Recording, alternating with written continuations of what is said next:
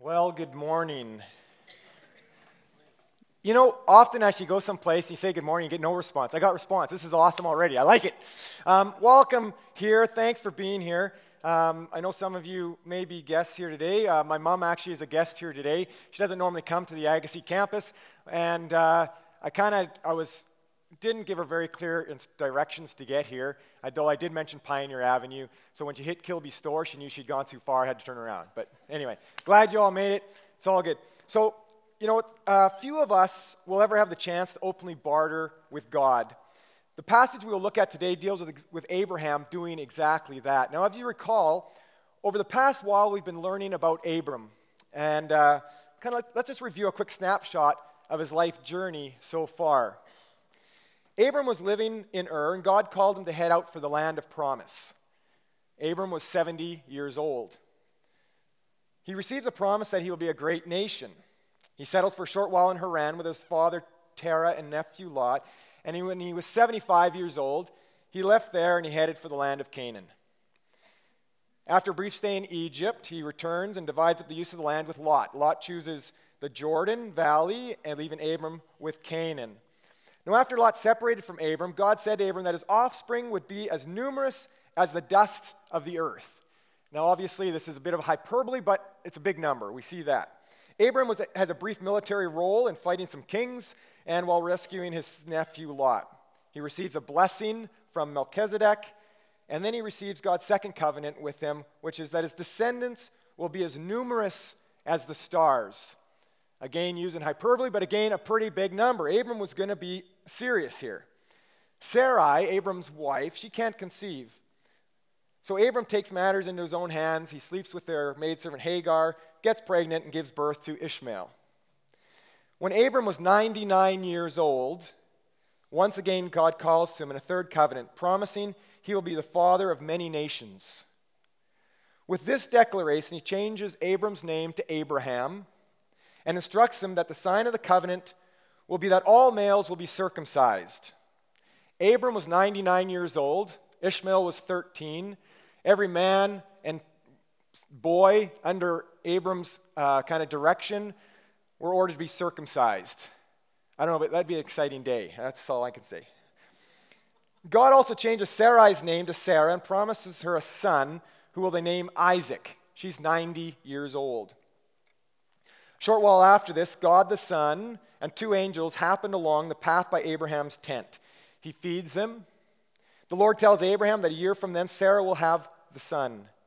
Abraham is old, and Sarah is past her reproductive period of life, so she scoffs at the idea of conception. This was her opportunity to understand that nothing is too great for the Lord. So after their meal and declaration regarding Isaac, the three men get up to leave. Abraham joins them as they head towards Sodom. And this is where we find our passage today. If you do have your Bible with you, just open up to Genesis chapter 18. Genesis, first book of the Bible, written by Moses about 600 years after the account. Genesis 18. My wife says I can't do this without my glasses. I'm going to prove her wrong. Here we go. Genesis 18, verse 16 to 33.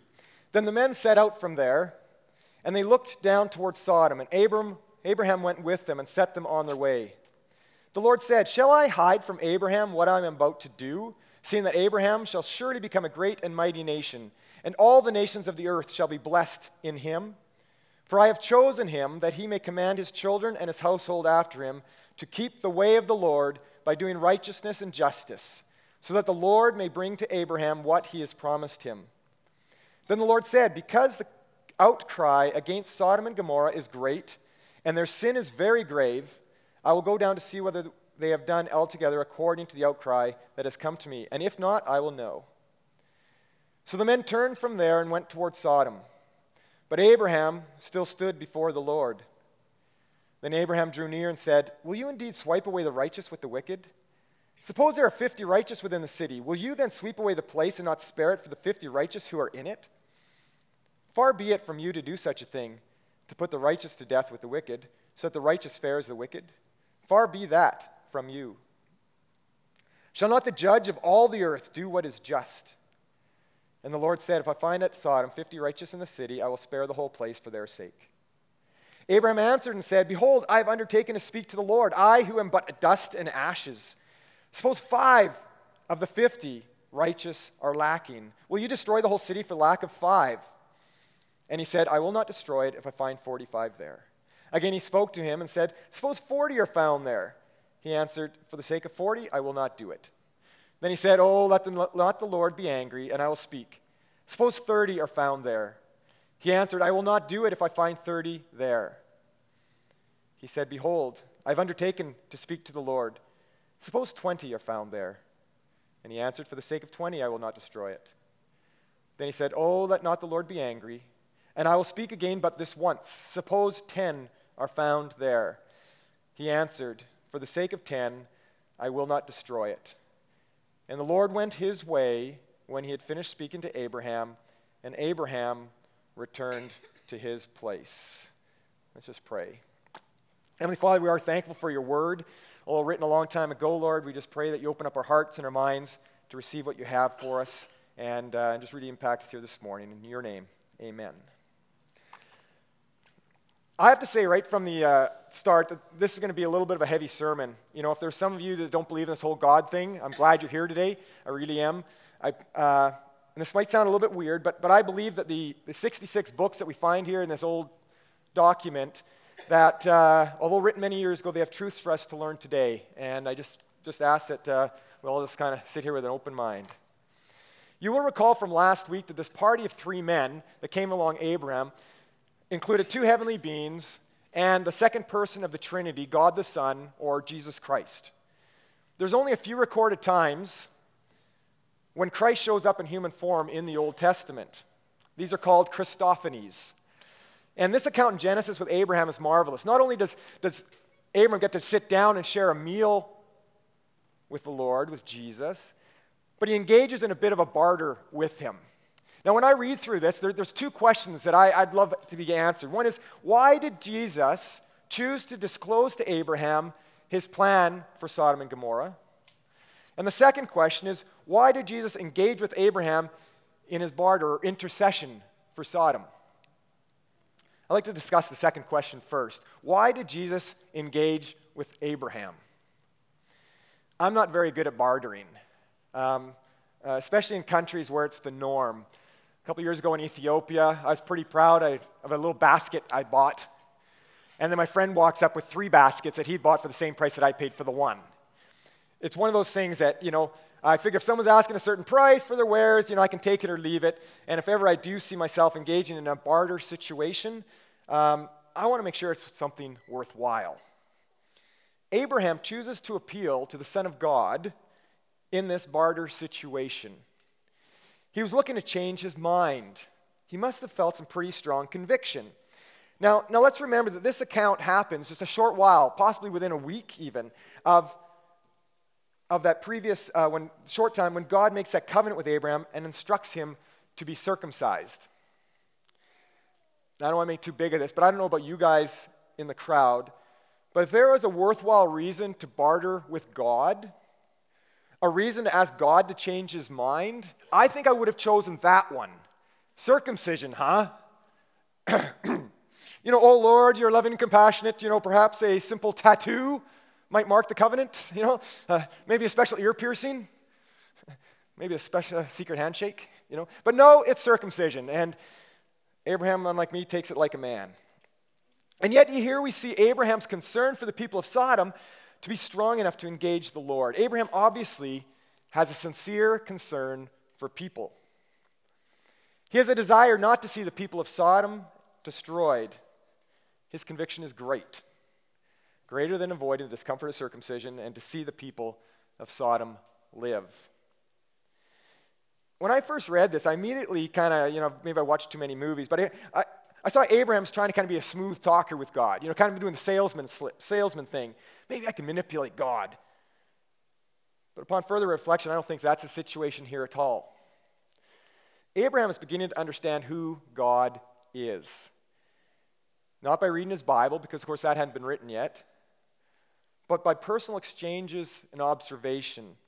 Abraham has a very real submissive posture of this God. This is God, and I am his creation. He's realizing that God established the moral order and that there is right and wrong. So when God reveals to Abraham, that Sodom and Gomorrah will be destroyed because of their obscene morality or lack thereof, Abraham doesn't appeal to God that this isn't fair. He doesn't argue that maybe the Sodomites, what they're doing isn't really wrong. He doesn't suggest to God that, maybe what you think is right isn't necessarily right for them. No, Abraham recognizes in the presence of God that there is a right and there is a wrong. Now, Abraham appeals to some of the characteristics of God right away. Namely, like in verse 22, Abraham says, Abraham still stood before the Lord. He recognized that God is approachable. In verse 23, he says, will you sweep away the righteous and the wicked? He sees God is righteous. In verse 25, he sees, shall not the judge of the whole earth do what is just? He recognized God is a just God. In verse 27, he says, I who am but dust and ashes. Abraham recognizes God is his creator. It's interesting that he's gained so much understanding, despite not having the Bible or to read or thousands of other books for that matter, that teaching about the attributes of God that we have at our fingertips today. I believe that Abraham knew the enormity of appealing to God, but he cared so much in humanity that he's willing to take the chance. He certainly seemed to recognize that being righteous was noteworthy. So what is righteousness anyway? Well, by the work of God through faith in him, we are made righteous. Let's say that again. By the work of God through faith in him, we are made righteous. This is our new status. Similar to justification that we receive when we become Christians, this is a state of righteousness we assume upon confession of faith in God. So when we become a Christian, we are justified. We know that. It's just as if we've never sinned. We receive the righteousness of God, so we are called righteous. We recognize that despite our being justified and found righteous, that we will continue to sin. But through the conviction of the Holy Spirit working in each of our lives, as we repent of that and turn from that, we are sanctified, which is made more Christ-like. So this position of righteousness is not upon us. It is something that is given to us by God. In Romans 3:10, verse 12, it says, none is righteous, no, not one. No one understands, no one seeks God. All have turned aside, together they have become worthless. No one does good, not even one. None is righteous. This was the state of the people of Sodom. These were unrighteous people. This is the same state of any of us prior to our conversion. We are not righteous. If you're like me, you may have wondered over the time, how people in the Old Testament, how they were saved, people living before the time of Jesus. After all, we know that John 14:6 says, Jesus himself replied, I am the way, the truth, and the life. No one comes to the Father except through me. Well, we know that in this case, these people weren't aware of Jesus Christ, so how did that happen? Well, Abraham trusted the promises of God, and he demonstrated his faith in God. And Abraham's belief, his faith, made him righteous in God's eyes. Galatians 3:6, just as Abraham believed in God, it was counted to him as righteousness. James 2:23, Abraham believed in God, and it was counted to him as righteousness, and he was called a friend of God. So people living prior to the time of Christ were still saved through faith in God and faith in the promise of the coming Messiah. They may not have enjoyed as big a picture as we have today, as complete a picture. We have the privilege of the document, the Bible. But the people of Sodom would still have had to exercise belief in God by faith as we do now. Ephesians 2:8 says, for by grace you've been saved through faith. As we demonstrate this faith through confession, we receive the righteousness of God. Now, Abraham already recognizes this expectation of righteousness before a holy God. His faith was considered as righteousness, and we know that Abraham wasn't perfect. We know that over the last couple of weeks, Abraham lied about Sarah being his sister, a couple of times. Abram agreed to sleeping with his servant Hagar against God's wishes to conceive a son. I imagine Abraham had many other shortcomings similar to us today, pride, ego. I bet you even got angry once in a while, lost his temper. I don't know. He was human. He wasn't perfect. So when he begins his appeal to God, he doesn't do so expecting the people of Sodom to be perfect. He recognizes they may not be righteous, but they still have a chance to seek God. Abraham knew what was going on in Sodom. His nephew Lot lived there, and he likely visited Abraham periodically. In verse 20, we read, "Then the Lord said, because the outcry against Sodom and Gomorrah is great, and their sin is very grave." The outcry was great. The outcry, this isn't just the people inside the city, this is people outside the city that have experienced things going on in Sodom. And they said, this place is no good. The outcry was great. The people were talking about how bad this place was, and it wasn't just one part of the town, it was the whole place. So even though Abraham recognized the lousy choices and the ugliness prevalent in Sodom, that their sin was grave, he still chose to go out on a limb and appeal to God to save them. Abraham could have just requested, Lord, those evil people, those Sodomites that are not righteous, we'll take care of them. Destroy them and just save the righteous. But he didn't do that. He could have done that, but he didn't do that. Instead, he appeals, he intercedes on behalf of the entire population of Sodom and Gomorrah. Abraham was to be a blessing, we're told. Abraham was to be a blessing to all of the nations of the earth. All of the nations, including Sodom. So as Abram stands, you can just envision Canaan, the hills of Canaan, about 3,000 feet higher than the plains down where Sodom was, 3,000 feet. So as Abraham's looking down there with the Lord standing next to him, he doesn't look down, he sees the mess. But he doesn't seek their demise. Rather, he desires them to be spared. As I read this, I have to admit, I'm convicted of how often I don't pray for others. I don't seek to intercede for the righteous, or for the unrighteous for that matter, regularly. And I'm on the prayer team here at Central. I was raised in a home, looking back, that I think was somewhat judgmental of people. If folks were making bad decisions in life or causing grief to society, I came to believe that it was likely their own fault. And whatever's going to happen, they had it coming. For the past 30 years, I've been earning a living as a pilot, an airplane pilot, and I've thoroughly enjoyed my job. One aspect of my career that is rewarding is that I've lived in many parts of Canada. My first flying job in 1990 was in a place called... I was working out of Pickle Lake, Ontario. Pickle Lake is the northernmost community accessible by all-weather road. There's their claim to fame. It's remote. I was flying float planes out of there, and my first flying job there. So I was flying float planes up to and between several of the First Nations reservations. I made many Ojibwe friends there as I would overnight in these communities a few times a week. I knew one fellow there. Pretty good guy, Albert Nishnappies. Albert was married, he had a few kids. Albert was a pretty nice guy. He was hilarious, he's funny, hospitable. But Albert wasn't perfect. Albert had a drinking problem. And his problem became his wife and his kids' problem, as Albert was prone to physical abuse and violence. One afternoon, I arrived into Nibinamek, pull up to the dock, and I was asked, by Albert's wife and family to a nearby community to fly his family to a nearby community, as things were pretty scary for them right now. Standing on the dock, I asked, "Was this everyone?" And they said, "No, his 13-year-old won't come out of the house." So I walked up the little hill there, up to the front door of the house. It was locked. I knocked, there was no answer.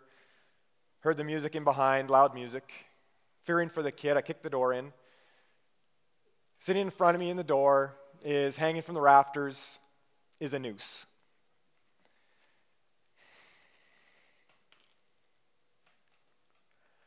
So I jump up on a stool, I cut down the noose. With the rope in my hand, I go into the little room in the back.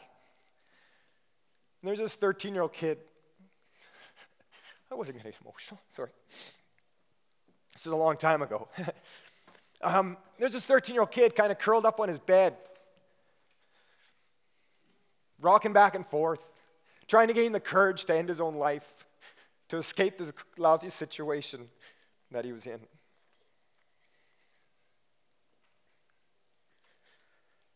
Since that time, I've experienced poor situations and poverty here in Canada, Brazil, Haiti, Ethiopia, Malawi.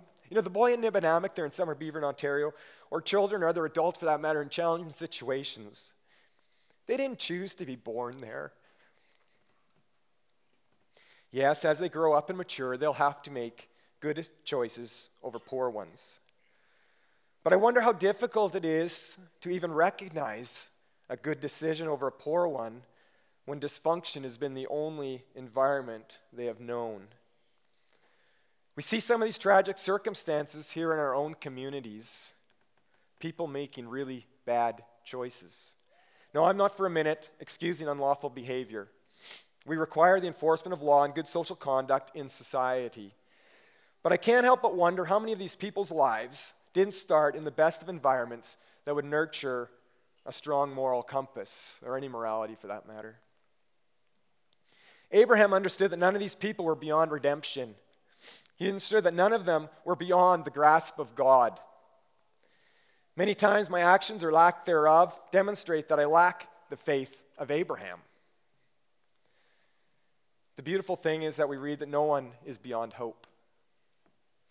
In Jeremiah 29:13, we read, "You will seek me and find me when you seek me with all your heart." In Deuteronomy 4:29, "But if from there you seek the Lord your God, you will find him, and if you seek him with all your heart and with all your soul." Sodom and Gomorrah were likely generationally corrupt cities. The majority of the population had lost sight of the goodness and appropriate conduct. They, unlike Abraham, had chosen not to seek God, and yet Abraham chooses to intercede for them with God. Well, Abraham bartered down to what he figured, was as far as he could reasonably go. If there are 10 righteous, Lord, would you spare all these people?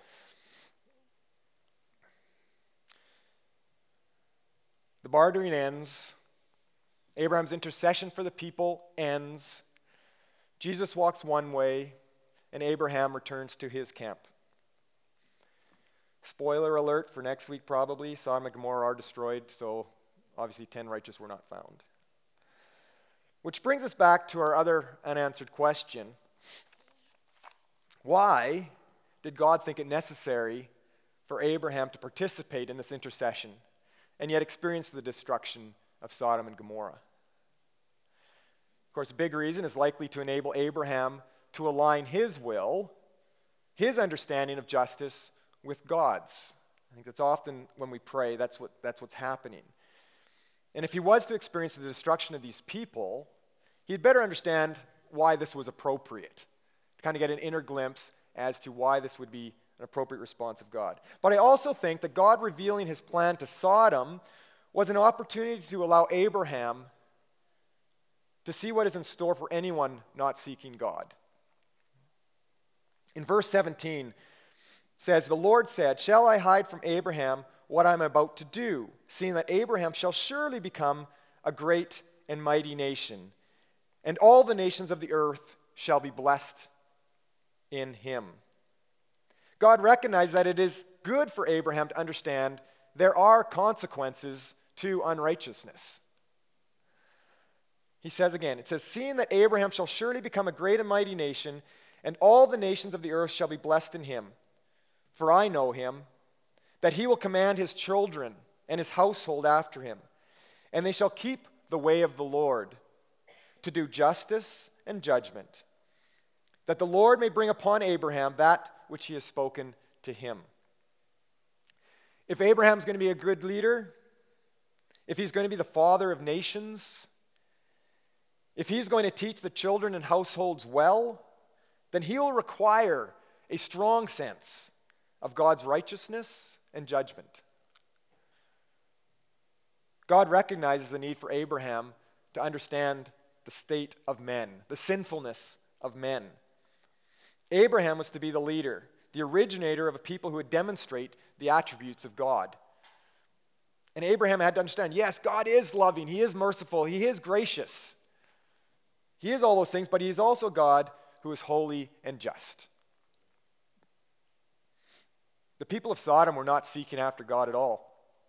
They were actually vehemently opposed to God, and anybody who would, as we find out next week, anybody that actually would be in favor or supporting and representing God. So being separated from God means we are destined for destruction. You know, not just physically, more importantly, spiritually. Our existence doesn't end when we breathe our last. Our physical end is unlikely to come as catastrophic as Sodom, where a huge event wipes out an entire city. For most of us in Western society, our spiritual separation from God comes more through the luxuries of this life, an independent life from God, and ends when physical illness or old age takes us. Life on earth is relatively short. We're told that if we, like Abraham, by faith pursue God, then we are not destined for destruction, but rather for eternity with God. This is a good story. Can you imagine, though, the grief carried by Jesus? He's just had this discussion with Abraham, knowing the hearts of Sodom, and subsequently walking away knowing their plight. Can you imagine the grief carried by Jesus, knowing the hearts of millions of men after Abraham who would choose to reject him, reject God, not seek after God? Can you imagine this timeless God entering the space of Abraham, choosing to be in relationship with man, knowing that the day will come about 1,700 years later where he will re-enter time again as a babe in a manger and set things right? John 3:16-18. For God so loved the world that he gave his only Son, that whoever believes in him shall not perish, but have eternal life. For God did not send his Son into the world to condemn the world, but in order that the world might be saved through him. Whoever believes in him is not condemned, but whoever does not believe is condemned already, because he has not believed in the name of the only Son of God. A couple of weeks ago, over the Easter weekend, Tamiko and I were able to spend a few days in Southern California.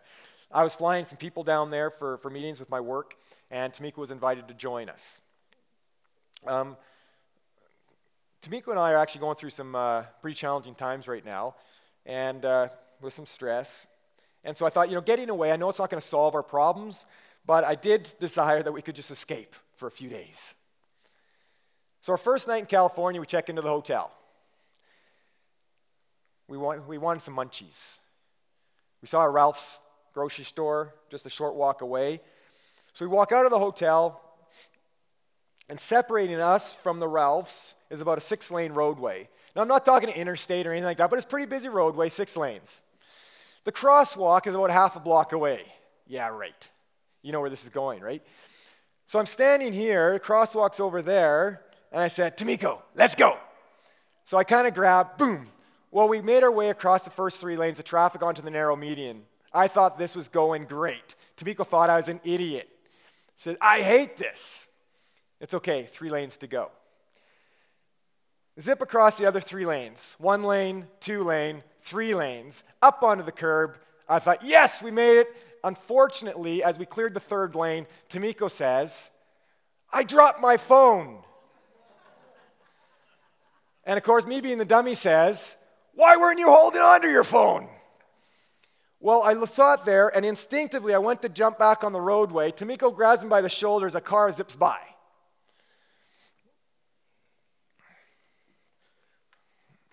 There's the phone. The car missed me, but it didn't miss her phone. The front tire, the phone was lying flat on the surface. Front tire comes over, runs over the front part of the phone. It flips up in the air. It's almost like slow motion. No! Falls back. The rear wheels drive over the other side of the phone.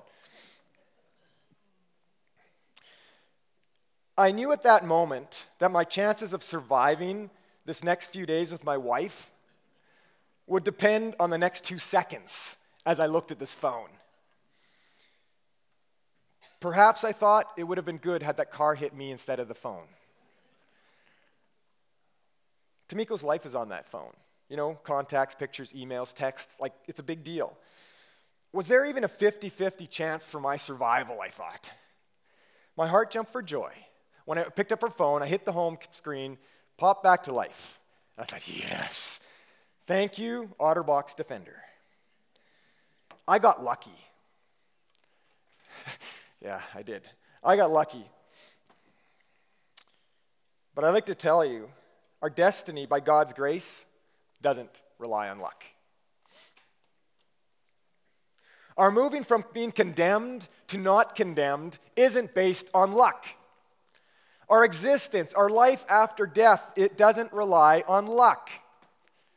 We either choose to accept Christ or we choose to reject him. There's no middle ground. There's no luck or chance involved. My salvation, however, you know, it does involve me, but it's not about me. My salvation, it involves me, but it's not about me. I can't earn it.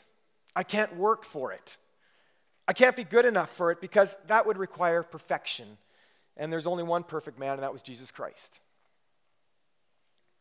And it's not about me, it's about him. It's not about what I can do, it's about what Christ has done for me already.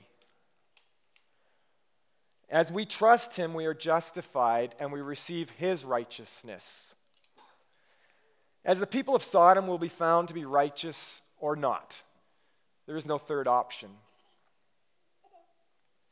We can't ignore or pass by God's judgment.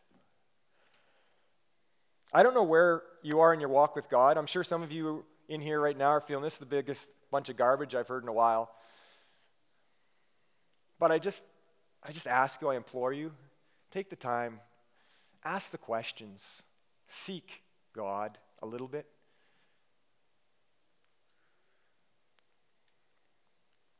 Ultimately, each one of us has a decision to make. We may have been kicked around, we made bad choices ourselves, but if we pursue Jesus and his righteousness, we will not perish. A few verses, easy ones in Romans to remember. We know that everybody has sinned and fallen short of the glory of God. Everybody in Sodom, everybody in Moses' time, everybody in Christ's time, everybody in today's time are sinful and fall short of the glory of God. And we know that the consequence of this, the wages of those sins, is death. But the free gift of God is eternal life through Christ Jesus our Lord. God demonstrated this love for us that while we were still sinners, Christ died for us. In Romans 10:9, it says, if you confess with your mouth that Jesus is Lord, and believe in your heart that God raised him from the dead, you will be saved. It becomes a confession of faith, a belief in our heart. We will be saved. No luck involved. That's the wit. You know, if there's any reason that you've been holding out, I ask you to identify that reason today. Come to terms with it.